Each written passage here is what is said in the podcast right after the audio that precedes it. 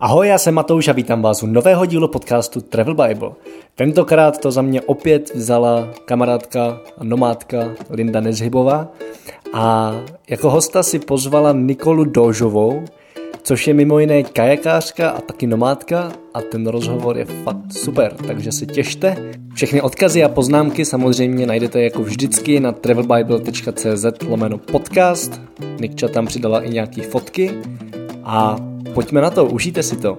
Ahoj všem posluchačům Travel Bible, u dalšího podcastu vás vítá Linda Nezhybová, nomádka tečka cé zet a přede mnou teď sedí Nikola Dužová alias Šíne Kesa, jestli to správně vyslovuju, a taky nomádka, cestovatelka a já jí tímto předávám slovo a budu moc ráda, když se nějak ve zkratce představíš. Už jsem tady teďka o tebe něco řekla, ale jestli bys něco ještě doplnila. Tak ahoj a děkuji za pozvání. No já bych o sobě akorát řekla to, že moc ráda cestuju a proto dělám to, co dělám, abych mohla cestovat. Snažím se cestovat netradičně a tak, aby mě to naplňovalo.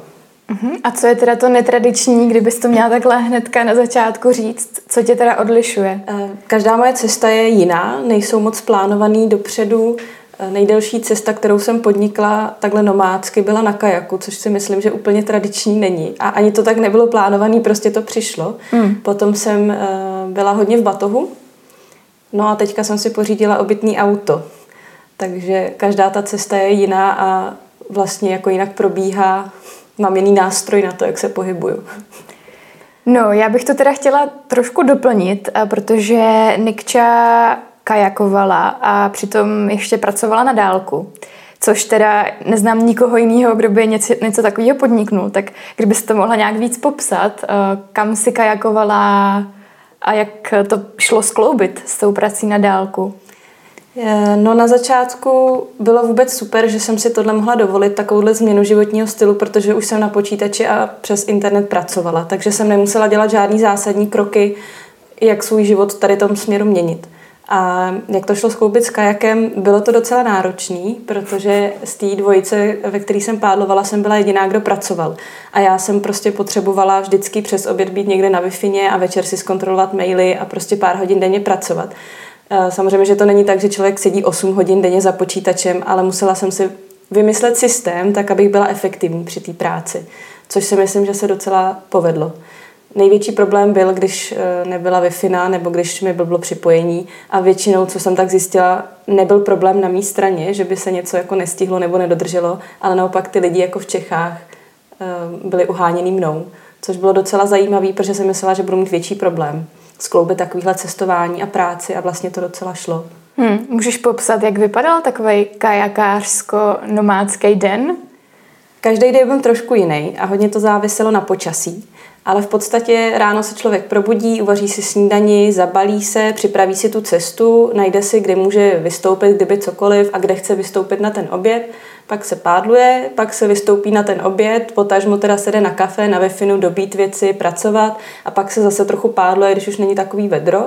No a večer se hledá ubytování, zase se jde někam prostě na wefinu a podobně. No. No a kolik třeba hodin denně si takhle pracovala na cestě? Jestli se to dá nějak říct. Průměrná doba tam žádná není. Opravdu každý den byl jiný. Když bylo ošklivo a měla jsem možnost pracovat, tak jsem prostě seděla v té kavárně celý den. A tím jsem si nadělala třeba práci trochu dopředu a byla jsem klidnější, protože to bylo i dost onervivou čas, jestli to stihnu a, a všechno tak. Ale když se pádlovalo, tak do těch čtyř hodin, no, maximálně bych řekla. Můžeš nějak přiblížit, čemu ses věnovala takhle online? Nejčastější práce, kterou jsem dělala, byly newslettery, sestavování newsletterů, posílání kampaní, hlídání kampaní. Naštěstí dneska už to jde mít i na mobilu, takže jsem nemusela všude nutně vytahovat počítač, když to úplně nešlo. Takže jsi připravovala mailingové kampaně na mobilu? Částečně. To je úžasný. No, ono ten počítač hodně trpí tím, když se k němu dostane slaná voda, vlhko, písek. A my teda jako bohužel, jak všichni říkají, z pláže se nedá pracovat, tak já jsem k tomu byla velice často donucená okolnostma. A už se mi, jako stalo se mi během té cesty několikrát, že jsem seděla na pláži v noci, otevřený počítač, dokud se mi úplně nevybil a chytala jsem wifinu z nějakého baru někde, která byla free. Takže na, na pláži se pracovat dá, ale není to úplně komfortní místo na práci. Mm-hmm. Takže podnikání z pláže má svá úskalí. Určitě. Určitě a spousta lidí řekne, že minimálně to světlo a to teplo není vůbec jako příjemný a že se nedokážou úplně soustředit, což je další věc, na kterou já jsem se musela hodně zaměřit, abych dokázala to okolí odstřihnout hmm. a věnovat se té práci, kterou potřebuji udělat, protože ne vždycky má člověk náladu být v té kavárně, kde je dost strušno a ne vždycky si najde místo, který je mu jako příjemný a útulný. To myslím, že znáš, že občas ti prostě nesedne to místo, kde seš a potřebuješ hmm. nutně pracovat.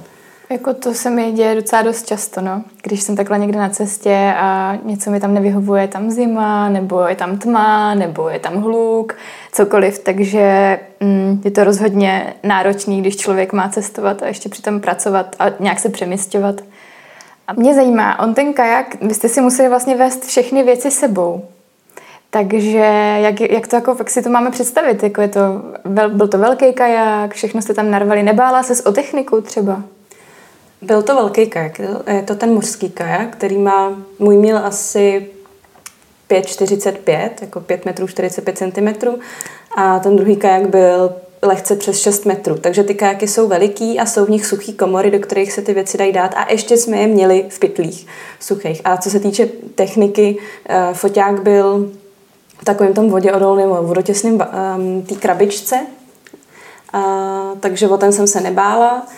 A počítač jsem řešila tak, že byl uh, strčený do takových těch plastových zavíracích pytlíků z jedné druhé strany, kdyby náhodou, do neoprenu a ještě pak do toho vaku. A vždycky se dával nahoru, kdyby náhodou, aby se k němu nedostala voda. A nikdy se mi teda nestalo, že by se k němu dostala voda. Ani s foťákem, ani s em pé tři, ani s telefonem, ani s počítačem vlastně nebyl problém. Takže jsi to vlastně neotestovala, jestli by, jestli by to přežilo tady ta ne, určitě ochrana? Určitě nepřežilo. Teda ta, ta ochrana asi jo, ale ten počítač by to určitě nepřežil, protože mm. ta slaná voda uh, velice rychle koroduje s tou technikou. Takže USBčka, všechny takovýhle věci a konektory, to jsme měnili pořád, protože to stačila fakt kapka a je to úplně zničený. Já jsem si teď zničila takhle malou kamerku, že mi protekl uh, tím obalem, kterým byl, má být do vody, tak mi protekla slaná voda a bohužel ne do baterky, ale do zapínání a už, už se to prostě jako nedá vrátit zpátky. No. Já jsem se chtěla ještě zeptat, protože ty jsi zmínila, jak efektivní jsi musela na té cestě být, tak mě zajímá, jestli se ti to podařilo udržet i teď, když jsi zpátky. Jo, no, jako ty principy nebo to, co ti fungovalo tam? Takový ty úplně základní věci, jakože s, s klientama máme nějaký týdenní plány, na kterých teda jako společně pracujeme a který si týdenně kontrolujeme, to mi třeba zůstalo, protože mi to i vyhovuje, že já si tu práci můžu rozložit, jak potřebuju a buď to teda pracuju v kuse, anebo si to rozložím do více dnů.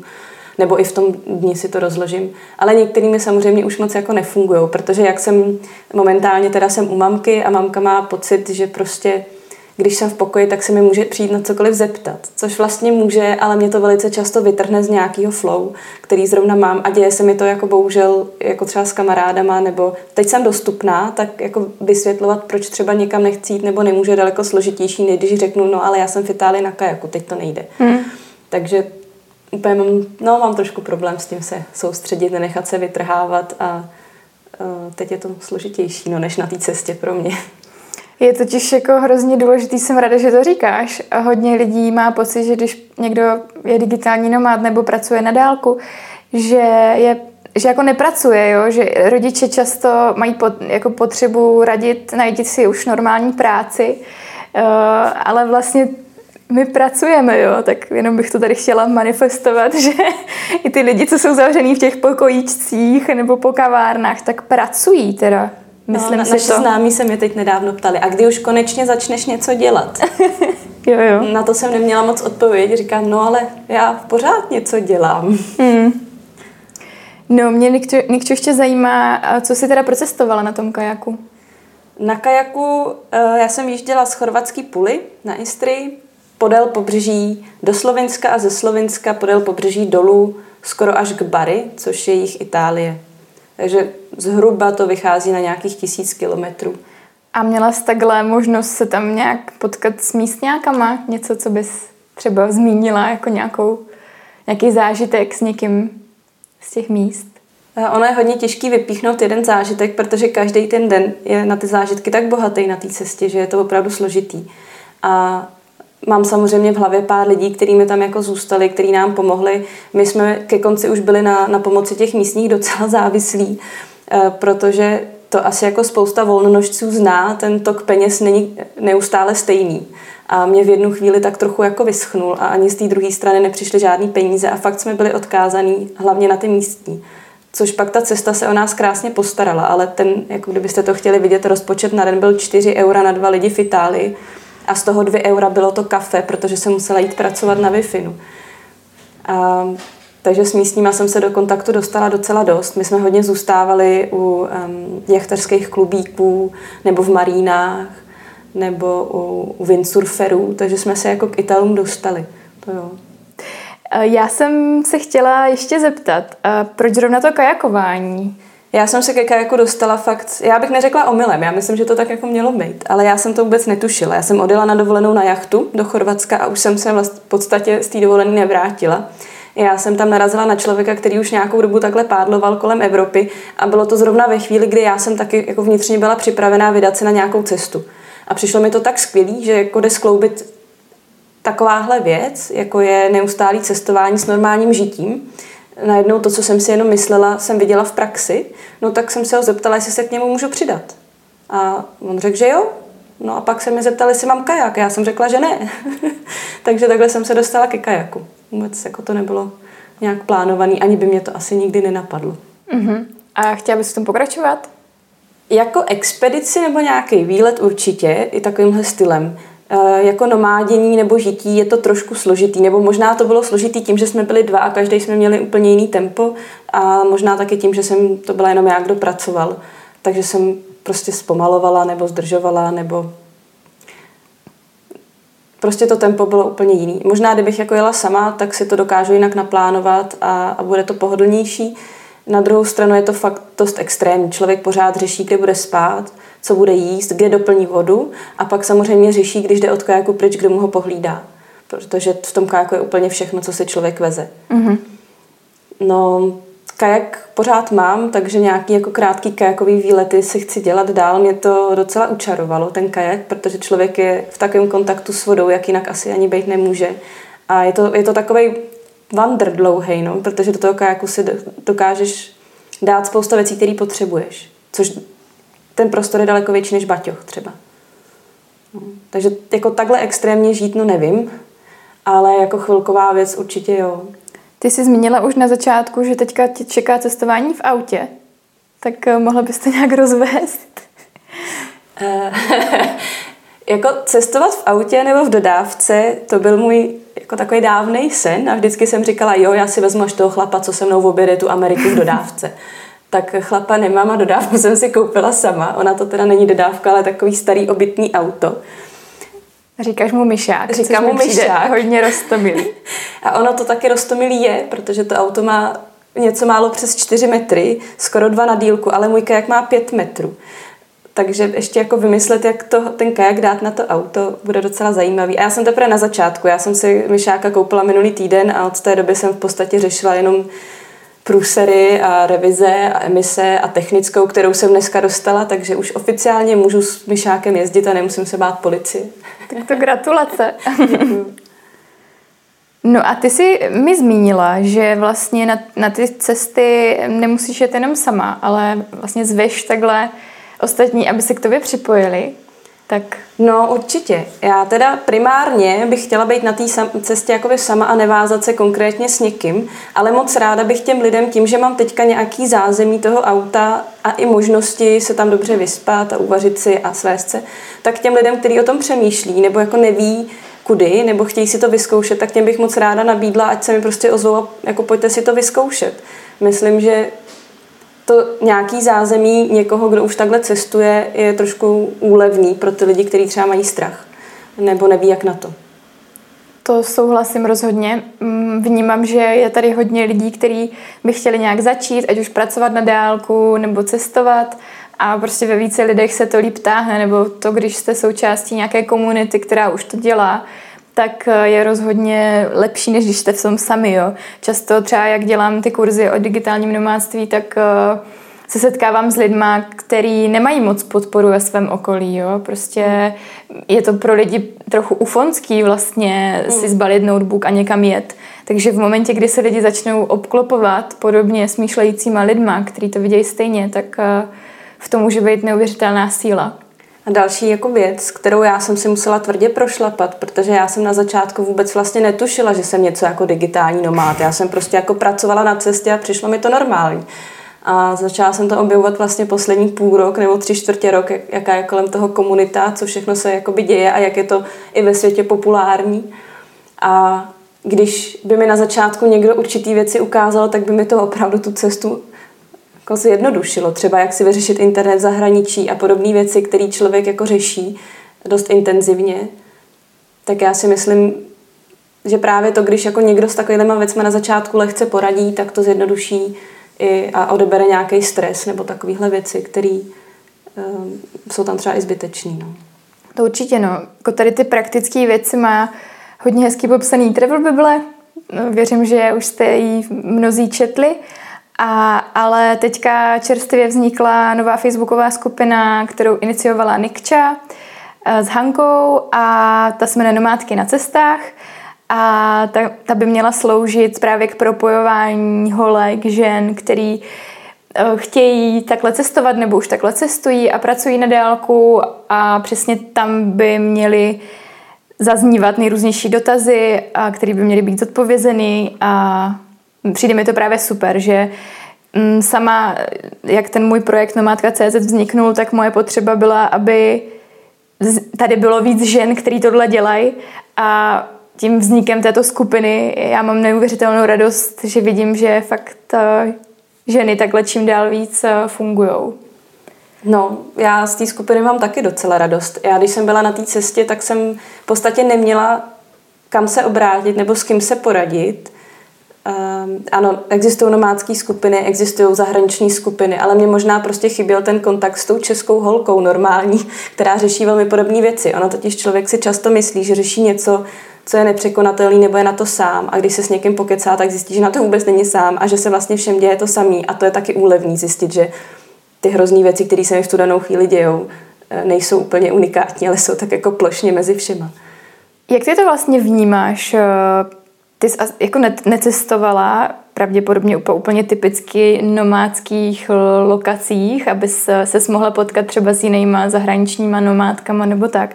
Ale zajímá mě prostě, jak to vnímáš, jestli je víc mužů nebo žen tady, jo, co dělají tady tu činnost?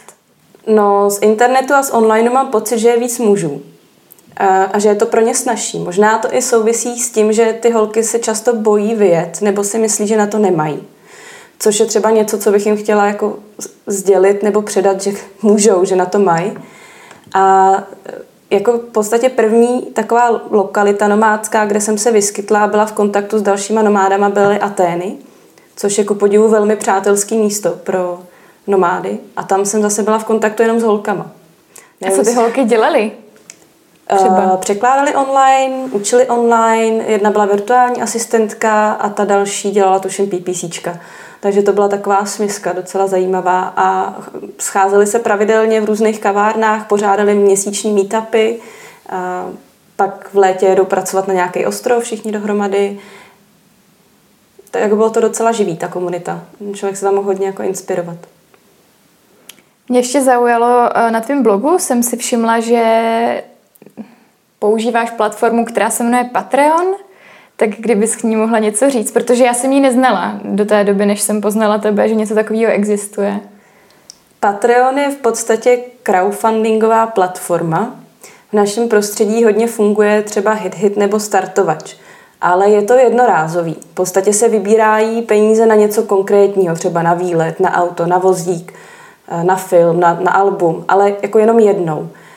A mně se velice líbí ta myšlenka Patreonu, že ta podpora je kontinuální, je na nějaký měsíční bázi nebo na bázi toho, kolik ty uděláš příspěvků, tak tolikrát ti jako lidi zaplatí. Těch možností, jak se to nastavit, je tam, je tam spousta. Je to teda hlavně v angličtině, takže v Čechách to asi nebude úplně tak rozšířený. A to je teda podpora blogerů? No, nebo cestovatelů? No, ten Patreon podporuje i třeba hudebníky, takže jak jsou případy, že člověk nemohl vydat CDčko, ale díky podpoře svých patronů natočil prostě album. Jsou tam lidi, kteří píšou sci-fi na pokračování, jsou tam lidi, kteří malují obrazy, jsou tam lidi, kteří fotí fotky a je tam spousta cestovatelů, Uh, hodně třeba tam jsou lidi, co cestují na lodích, to je takový, nebo v mý bublině je to velký fenomén. Jsou tam i lidi, kteří cestují autem a, a natáčí jakoby o sobě, o tom životě, s čím se potýkají nebo radí těm lidem. A mně se na tom hlavně líbí to, že je to taková komunitní věc, že je to daleko živější a organičtější než nějaký Facebook, ale že člověk je v nějakém kontaktu a vazbě s těma lidma, co mu vlastně přispívají. Jak, jakou ty s tím máš zkušenost? Ty jsi tam teda aktivní, jestli to dobře chápu, tak přispěli ti už nějaký lidi? No, přispěli. Tři, mám tam tři patrony, ale úplně aktivní nejsem. Mám tam zatím jako jedno video, druhý mám rozstříhaný, teď bych ho měla nějak dostříhat a nahrát. Ta vidina toho je dělat jedno, dvě videa měsíčně, protože navíc nemám kapacitu. Dokud jako se to nějakým způsobem nevyváží ten čas, který tomu věnuju, nějakým penězům, který do toho taky musím dát, tak se mi hodně těžko hledá ten argument, proč to dělat. Ale jako ten potenciál v tom vidím, třeba větší než v mém jako blogu. A ono tím, jak hodně cestuju po různých destinacích, tak mě nesledují jenom Češi, proto nechci mít ty věci jenom v češtině a zase nechci natáčet jenom pro Čechy, protože myslím, že v té angličtině to může mít daleko větší dosah. Takže proto jsem si zvolila třeba Patreon a dělám to takovouhle formou. No. A jinak jsem teda taky podporuji někoho na Patreonu. Tak jsem vlastně k tomu úplně přišla, že jsem začala někoho podporovat, protože se mi to líbí, že mu můžu poslat jenom dva dolary měsíčně, ale jako i ty dva dolary prostě jsou třeba jako kafe dvě, což na té cestě dělá občas velký rozdíl. No, tímto se oslím můstkem dostanu k tomu, co jsi zmínila ještě předtím a hodně mě to zaujalo, protože vy jste tam uh, dohromady žili jed, jeden čas v průběhu té vaší kajakové cesty s hrozně malým rozpočtem na den. A hodně vám pomáhali i lidi, který jste potkali a tak. A tak by mě zajímalo, kdybys k tomu mohla říct něco víc. Nějak konkrétněji. A konkrétněji k té podpoře? No, i k té podpoře. Vlastně, protože mně přijde, že hodně často máme pocit, že musíme mít hodně peněz, abychom něco mohli. Ale vlastně lidi okolo nás, nebo jako my, jako je strašně moc dobrých a hodných lidí, který, když se jim jako otevřeš a oni se otevřou tobě, tak prostě jsou ochotní sdílet nejrůznější věci a hmm. je to ta štědrost nějaká, jako mezilidská. A takže to vnímám, že ty jsi si mohla prožít takhle na té cestě. Já jsem na té cestě přišla na to, že peníze je jenom jakási forma energie. Musím vynaložit nějaký čas, abych dostala nějaký papírek a ten zase pošlu dál. Ale ta energie se dá mezi lidmi jako vyměňovat jinak. Právě třeba tím, že nasdílíme svoje zážitky, nebo že vzájemně si uvaříme, že, nebo že se nějakým způsobem obohatíme, nebo že fyzicky pomůžeme něco natočit, opravit. Takže ve finále tolik peněz vlastně není potřeba. Pokud člověk se nějakým způsobem uskromní, nechce spát v hotelích, netrvá na tom, že bude neustále jíst venku, tak to jde dělat i velice za, za jako malej, malej rozpočet. Ty čtyři eura to je jako hodně pod hranicí. Jedli jsme v podstatě jenom jako rejži s cibulí a to ani člověk do sebe nedostane, co potřebuje, když takhle pádluje. Ale ta cesta pak začala neuvěřitelně fungovat. Um, prostě se o nás postarala. A i takovým jako způsobem, že já nevím, jestli to třeba ty znáš, ale existuje knížka, jmenuje se Jak si správně přát. A já jsem ji v podstatě poslouchala na té cestě a pak to tak jako fungovalo, že jsem si řekla, já si přeju, aby nás dneska večer někdo pozval na pizzu. A večer nás opravdu někdo pozval na pizzu. Pňám husinu, no. To je skvělý. Nebo jsem řekla, já bych chtěla potkat ta staršího pána, co má moc rád těstoviny. A pak jsme měsíc bydleli na jachtě uh, u člověka, který bydlel vedle svý lodi a každý večer nám vařil těstoviny. Takže ty věci fungujou. Sice občas to má delší trvání, ale pak to tak funguje. No, člověk musí být pokornej, samozřejmě nepřát si úplně jako blbosti, ale ty lidi, máš pravdu, jsou štědrý.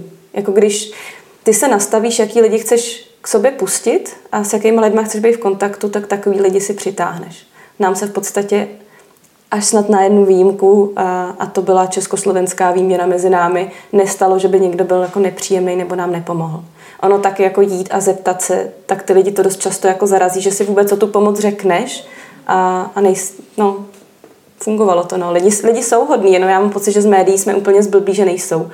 Ale myslím si, že se dá cestovat i jako úplně bez peněz, když člověk jako nabídne něco za to. Hmm. Jako výměnou, no. Vy jste tam i někomu pomáhali na těch cestách, hmm. takže jste vyměňovali jako nějakou práci, že jste pro někoho dělali? Někdy to bylo čistě jenom výměnou za to, že tam můžeme přespat, využít wifinu a, a osprchovat se, což bylo hodně často u těch různých um, jachtařských klubíků, že jsme jim třeba natočili promo video, když měli otevřen, den otevřených dveří. Nebo jsme jim třeba pomohli uh, natřít loď, opravit motor a podobně. A někdy i ta práce fyzická byla za výměnu, jako f- finanční přímo, že přišel člověk, chtěl opravit motor a dal za to sto euro. Nebo... A vy jste dokázali opravit motor, jo? Já ne, ale kolega byl velmi zručný. Já spíš jako vařím a, a ono hlavně v té Itálii to bylo taky složitý v tom, že minimálně na tom jihu nechápali, proč já jako ženská to dělám. A že by si pro mě táta měl přijet a měla bych být doma a co tam jako takhle to. A že já nemusím pracovat. Jak se ti tady tomu čelilo, tady té představě těch lidí? Já jsem se musela jenom usmívat, protože jako já to nezměním, já žiju jinak, mám to jinak nastavený a já ty lidi jako vidím na chvilku. A já prostě pak zase jako odjedu a oni si budou žít ten svůj život a já si budu žít ten svůj život. A nějaký jako boj nebo střet, neříkám, že by mě to jako nemrzelo nebo neštvalo, protože si říkám proč a je mi to nepříjemný, proč mi tohle říkají, ale oni to tak prostě mají a já to jako nezměním. Takže se to snažila respektovat? Já jenom mají... se usmát a pokrčit ramena a no, táta pro mě nepřijede. A... a máš nějaký cestovatelský sen teďka před sebou? No já mám jeden takovej sen, ale nemám ho asi úplně hned před sebou, asi až za pár měsíců, možná let. Já bych se chtěla přesunout na jachtu a žít na jachtě.